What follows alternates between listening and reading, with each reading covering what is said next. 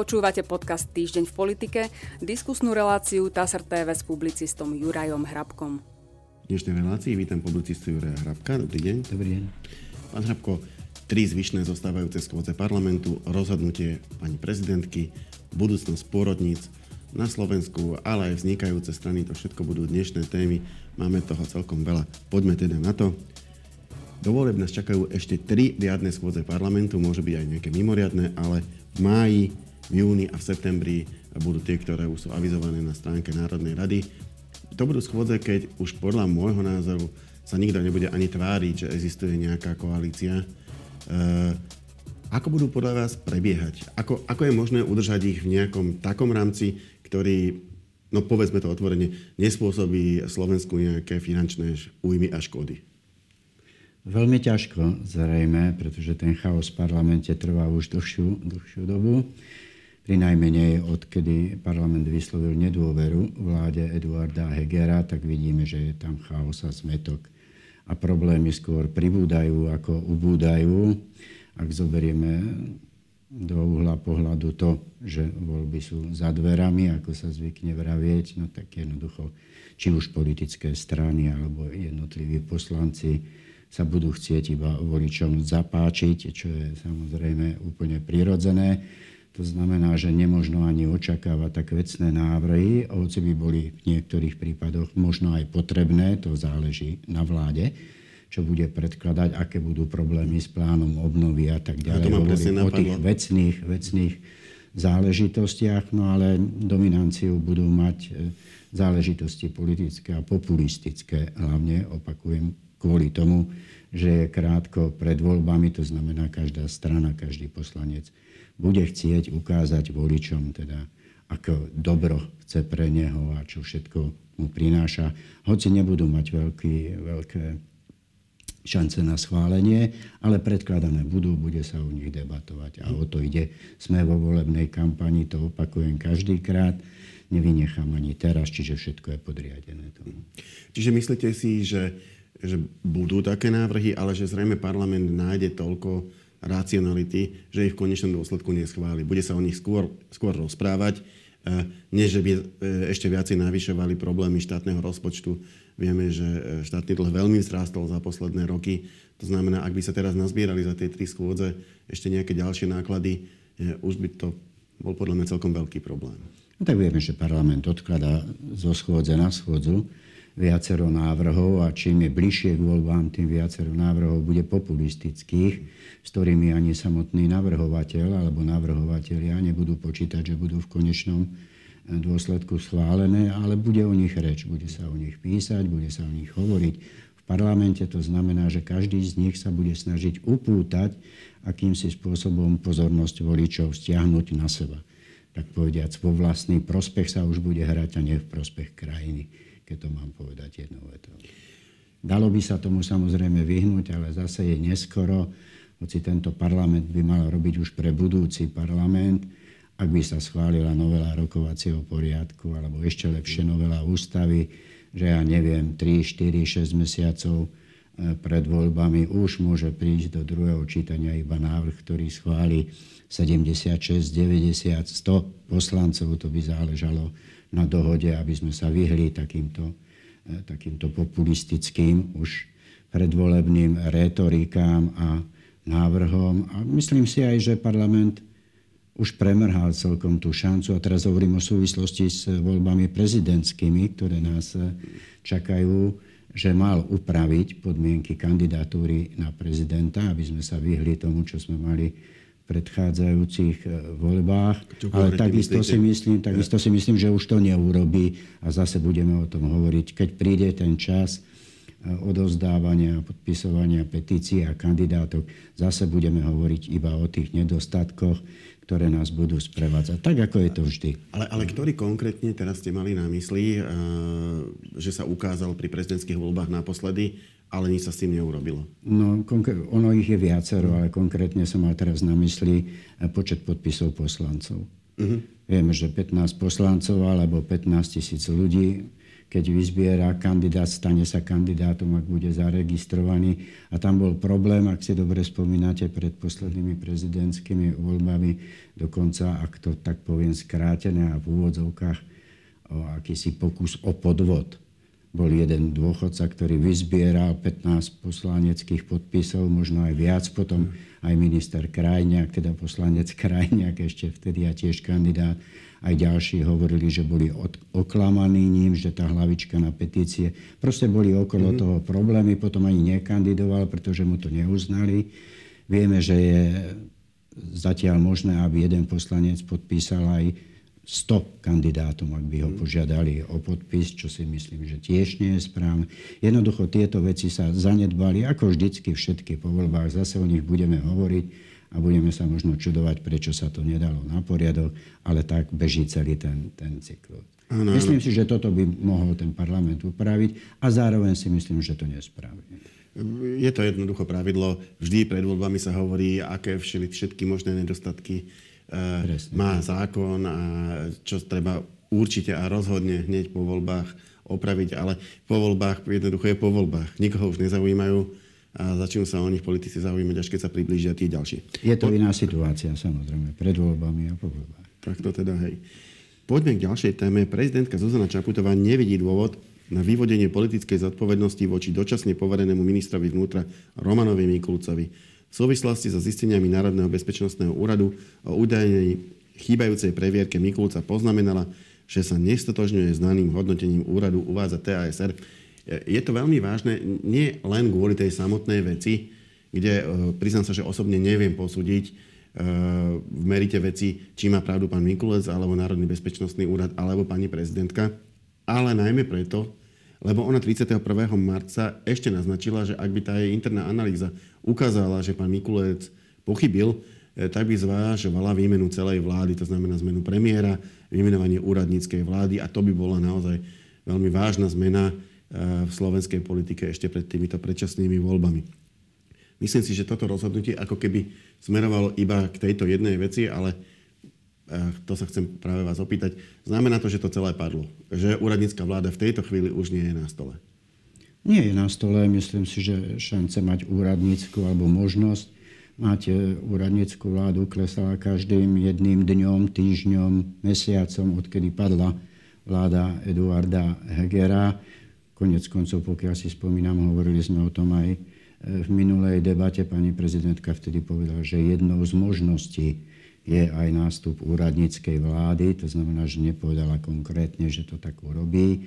No toto je vyhlásenie zase, neviem, musím ja označiť a vnímam ho ako veľmi, veľmi nešťastné, e, pretože pani prezidentka nemôže vyvodiť politickú zodpovednosť voči ministrovi, k tomu potrebuje súčinnosť premiéra ak by chcela vyvodiť e, zodpovednosť, politickú zodpovednosť voči ministrovi Mikulcovi, no tak by si musela zavolať premiéra a povedala mu, buď dáš návrh na to, aby som stiahla ministra vnútra, alebo pôjdeš s celou vládou aj ty, buď alebo, inak to jednoducho nejde urobiť. Pani prezidentka nemôže sa rozhodnúť, že stiahne člena vlády a otázne je ešte aj to, či tak môže urobiť ale na návrh stalo... premiéra, ale to sme hovorili minule, že je taký úzus a teda keď sa nikto nestiažuje, nestiažoval sa ani Igor Matovič na ústavnom súde, ani Vladimír Lengvarský, hoci oni mohli, len preto, aby sme vedeli, ako to má v budúcnosti byť. Nie preto, že by sa tlačili naspäť na kreslo ministra, ale jedine oni dvaja by sa mohli stiažovať na takýto postup hlavy štátu a ústavný súd by dal výklad alebo povedal, ako to je, uznal, či e, sa právom stiažovali alebo nie a vedeli by sme do budúcna, ako to je.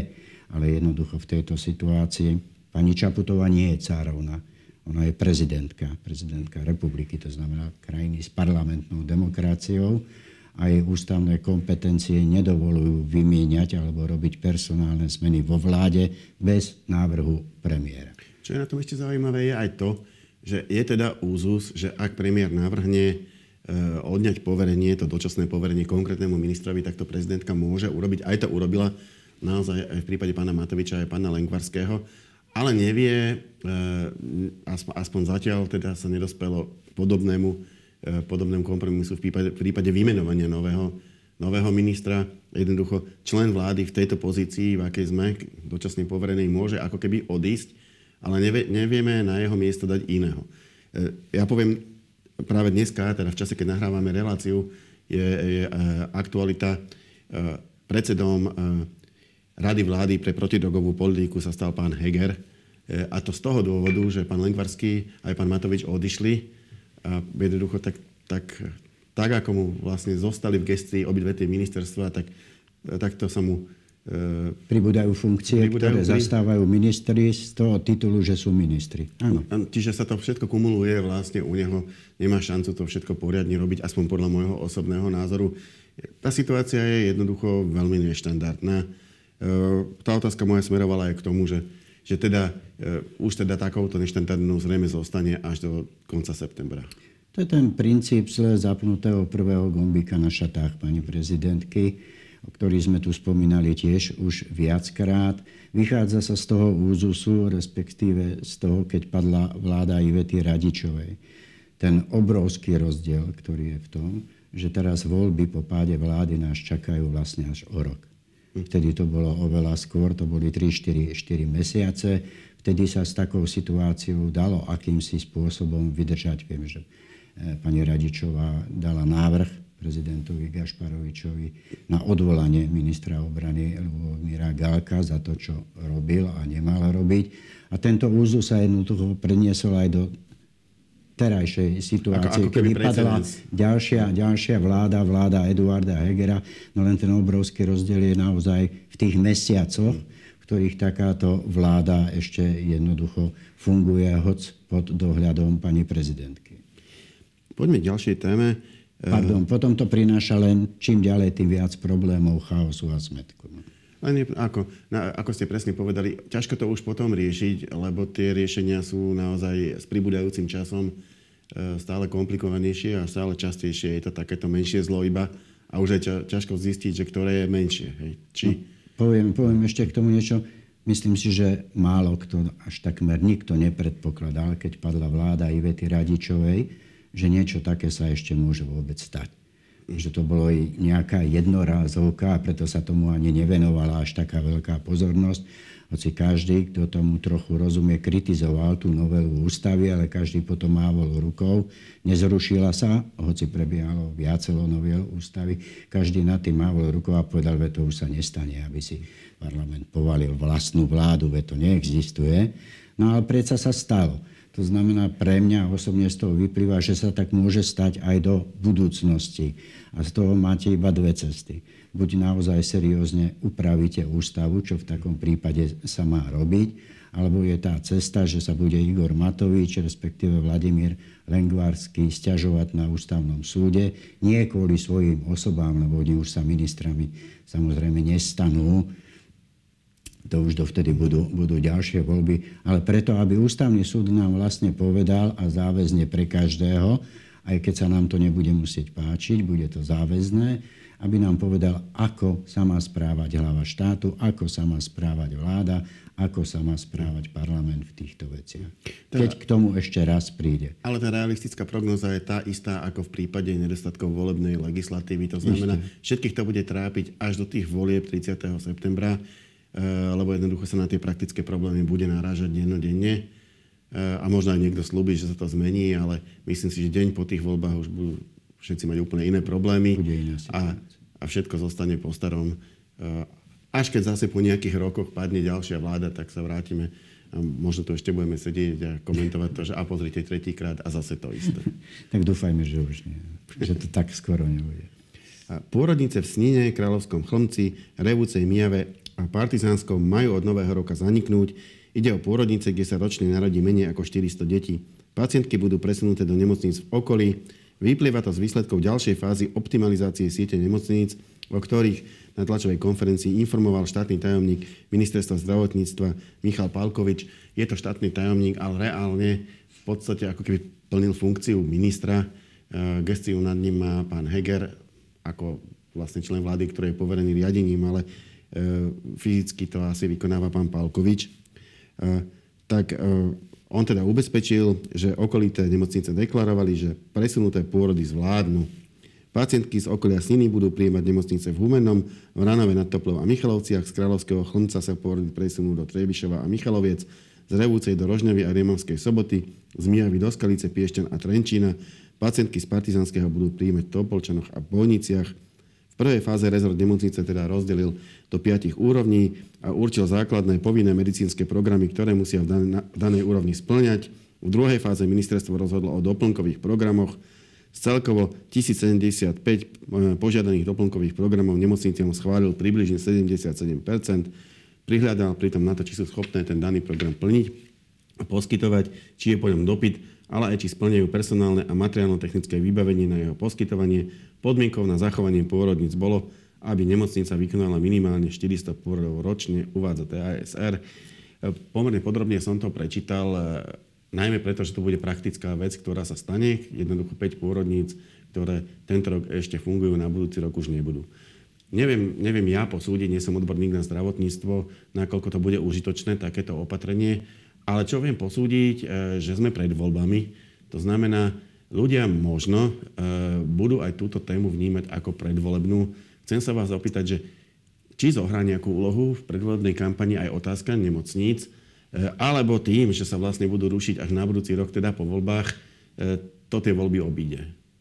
No nie je isté, že sa budú rušiť pretože príde nová vláda, nový minister a tie všetko môžu zmeniť, čo doteraz je naplánované. Preto sa ukazuje teraz aj v praxi to, aby sa zásadné veci, reformné veci dokázali robiť na základe dohody všetkých relevantných politických strán. Aby to malo Nemyslím takého cez... toho drobizgu alebo čo, ale jednoducho treba nájsť dohodu medzi tými relevantnými stranami, ktoré sú, aby potom jedna strana nerušila to, čo schválila druhá strana, respektíve hovoríme teraz o vláde alebo o ministrovi, aby vláda automaticky nerušila len preto, pretože ona mala na to úplne iný pohľad a táto vláda to prijala iba silou poslancov a tá druhá vláda, ktorá nastúpi po nej, to rovnako silou poslancov zruší. Ak majú byť reformy kvalitné, úspešné v prospech ľudí, musí prísť k základnému politickému konsenzu medzi relevantnými stranami. Ja si celkom živo viem predstaviť, že v tejto situácii, nehovorím teraz o relevantných politických stranách, teda s tými, s ktorými sa uvažuje a ktoré prieskumy a ktoré vieme odhadnúť, že prídu aj po voľbách do, do parlamentu, po prípade aj zostavia vládu, ale hovorím o tých menších stranách, ktoré tú šancu nemajú a budú sa chcieť prebiť do toho parlamentu, že v tých daných regiónoch, ktoré ste prečítali, budú slubovať voličom aj to, že nepripustia v žiadnom prípade zrušenie nemocníc, porodníc, čohokoľvek, len preto, aby im dali hlas. Samozrejme, potom dovolie, taká... buď sa dostanú a zabudnú na to a uznajú, že tú reformu respektíve to zrušenie treba naozaj spraviť, pretože to stojí hrozne veľa, veľa peňazí. že to je neefektívne. Ani ja nie som odborník samozrejme na zdravotníctvo, mm. ale viem si predstaviť aj takéto sľuby strán v tých daných regiónoch. Voľte nás, my vám zabezpečíme to, že tie porodnice tu zostanú. Mm-hmm. A na Slovensku, keď už spomínate tie malé strany, chce vzniknúť aktuálne 16 nových politických strán. Oznámenie o zbieraní podpisov zverejnili na web stránke ministerstva vnútra. Medzi vznikajúcimi stranami je projekt europoslankyne Lucie Ďuriš Nikolsonovej s názvom Jablko, tiež subjekt Zdravý rozum, kresťanské a konzervatívne hnutie, za ktorým je politický analytik Jan Baránek. Podpisy zbiera aj projekt expremiéra Mikuláša Zurindu Modrý Európske Slovensko. Tu mám aj aktualizáciu, aj Jablko, aj Modrý Európske Slovensko už nazbírali viac ako 10 tisíc podpisov a mali k tomu aj tlačovú konferenciu, kde oznámili, že odozdávajú podpisy na preverenie ministerstvu. Vzniknúť chcú tiež strany Prosperita a rozvoj občanov, Dobrý deň Slovensko, nevakcinovaní, Sápere Aude, dôchodcovia, Alternatíva pre Slovensko, Maďarská regionálna strana, Sociálni demokrati rozvoja spoločenstva, Hnutie Stabilita, Libertas, Učitelia napred, Front, Občianská strana práce, Karma a tiež subjekt Spájame občanov Slovenska, pomlčka SOSK. Uvádza TASR. Strán celkom veľa, ale väčšina z nich zrejme nemá, nemá reálnu šancu. Otázka je tie, ktoré sa tam e, vypichli na začiatku, teda Jablko, Zurindovi Modrý, prípadne projekt Jana Baránka, majú nejaké aspoň teoretické šance ešte stihnúť, lebo nie je už veľa času do volieb. E, nejako zaujať voličov e, a prekročiť 5% nemyslím si, že majú veľké šance, nemyslím si, že tie strany vznikajú kvôli tomu, aby sa dostali do parlamentu, hoci samozrejme všetci by sa chceli dostať do parlamentu, ale tak toto je všetko taký politický drobisk. E, nemyslím si, že koniec koncov, ale je ešte veľa času môže prísť k takým udalostiam, o ktorých sa nám dneska ani nesníva a prekopať to celú tú politickú scénu. A preto poviem, že v tejto chvíli ja nevidím veľkú výraznú šancu ani na to, aby Mikuláš Zurinda so svojou stranou získal 5%, nehovoriac vôbec o Jablku. A tých stranám, myslím, a o tých ďalších, tých už radšej ani nebudem spomínať, tí sa možno o to ani nebudú snažiť. Mm. To nakoniec uvidíme, keď sa budú podávať kandidátne listiny, ale myslím si, že to sú strany, ktoré sa ani nebudú snažiť prejsť do parlamentu. Platí, každý si môže založiť politickú stranu, každý sa môže združovať v politickej strane, ale ak hovoríme aj o Mikulášovi Zurindovi, jednoducho to, ak bude jeho strana registrovaná, získa isté postavenie a môže už začať rokovať o spájaní sa s ďalšími stranami, o vstupe na kandidátnu listinu. Už to bude proste mať stranu za sebou a nebude to individuálne ako osoba, ktorou doteraz je, hoci má o seba, okolo seba nejaký kolektív ľudí. Ale je to už úplne iná váha, keď rokujete ako predseda strany s druhou stranou. No fakt je, že sú rôzne, rôzne možnosti na uh, takéto predvolebné spájanie. Práve v tento deň, keď nahrávame reláciu, chvíľku len dozadu bola tlačová konferencia Slovenskej národnej strany a strany pána Tarabu Život národná strana, ktoré sa dohodli na e, takom type spolupráce, že e, jednotlivé osobnosti e, zo strany Život národná strana, ktoré sa teda oni rozhodnú, že, že by delegovali do parlamentných volieb, nebudú kandidovať na ich kandidátke, ale na kandidátnej listine Slovenskej národnej strany ktorá s nimi individuálne uzavrie s každým jedným dohodu. E, teda nebude to koalícia, ale bude to kandidátka Slovenskej národnej strany, na ktorej budú kandidovať vlastne reprezentanti inej strany. E, z toho titulu sa možno aj chcem opýtať, že e, aké sú vo všeobecnosti možnosti na takéto spájanie? Toto je asi jeden model, aké sú ešte ďalšie? No ale nebude strana ta, pánov Tarabovcov kandidovať tiež. No nemôže, lebo teda, keby, keby... Ako hovoríte ako, vy, tak ak, ak, nedávalo by to nedávalo by to žiadny zmysel. Tam podmienka toho celého je, že strana do volieb nepôjde, ale jej reprezentanti pôjdu do volieb na kandidátnej listine inej strany. Je zjavné, že výhodu to má v tom, že stačí prekročiť 5% a nemusia prekračovať 7%, čo by sa stalo v prípade, že by uzavrali formálnu dvojkoalíciu. To je bežný postup. Toto, čo, o čom hovoríme, aký je robí SAS už dávno, keď na svoju kandidátnu listinu berie e, zo strany OKS ľudí. Áno. OKS takisto nekandiduje sama, ale kandiduje na kandidátnej listine, čo je trochu také pozoruhodné, keď konzervatívci idú na kandidátnej listine liberálov, ale to je v poriadku, je to už tak dlho. Dá sa to aj tak. Tých spôsobov je veľa. Ďalší nám načrtol a uviedol e, predseda pán Pellegrini, ktorý sa chce spojiť s dobrou voľbou takým spôsobom, ak som tomu dobre rozumel, že dobrá voľba jednoducho zanikne mm-hmm. a členovia, ktorí budú chcieť, tak prejdú do hlasu. A príde k zániku strany dobrá voľba ako, ako také. Potom máme spôsob koalícií, kde ale potrebujete vyššie percento získať po voľbách. A máme spôsob, ktorý vymyslel Igor Matovič v predchádzajúcich voľbách, že, na svoju, že svoju stranu premenoval a urobil z nej tzv. tichú štvorkoalíciu a stačil mu vstup do parlamentu iba 5 mm-hmm. Je to čo vlastne, bude, je to vlastne tá istá Čo strana? môže byť tiež no. spôsob. Je to tá istá strana. Ja sa dodnes čudujem teda, že bola zaregistrovaná, lebo pokiaľ si pamätám, v zákone sa hovorí, že tá strana by nemala mať taký názov, ako podobný, podobný názov a tie strany Nová kresťanská únia, ani sme z dola nezanikli, oni fungovali. Napriek tomu ich názvy sa existujú. objavili v tomto.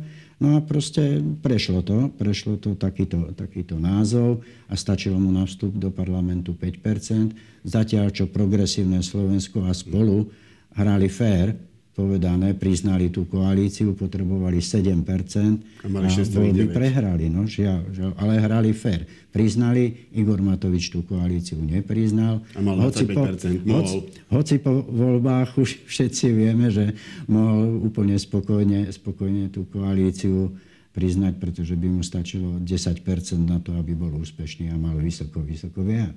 Čiže tých možností je, je veľmi veľa. Ďakujem pekne, to bola posledná na otázka našej dnešnej diskusie. E, Ja za ním ďakujem publicistovi Jurajovi Hrábkovi. Ďakujem za pozornosť. A my sa s pánom Hrábkom opäť stretneme na budúci týždeň. Dovidenia.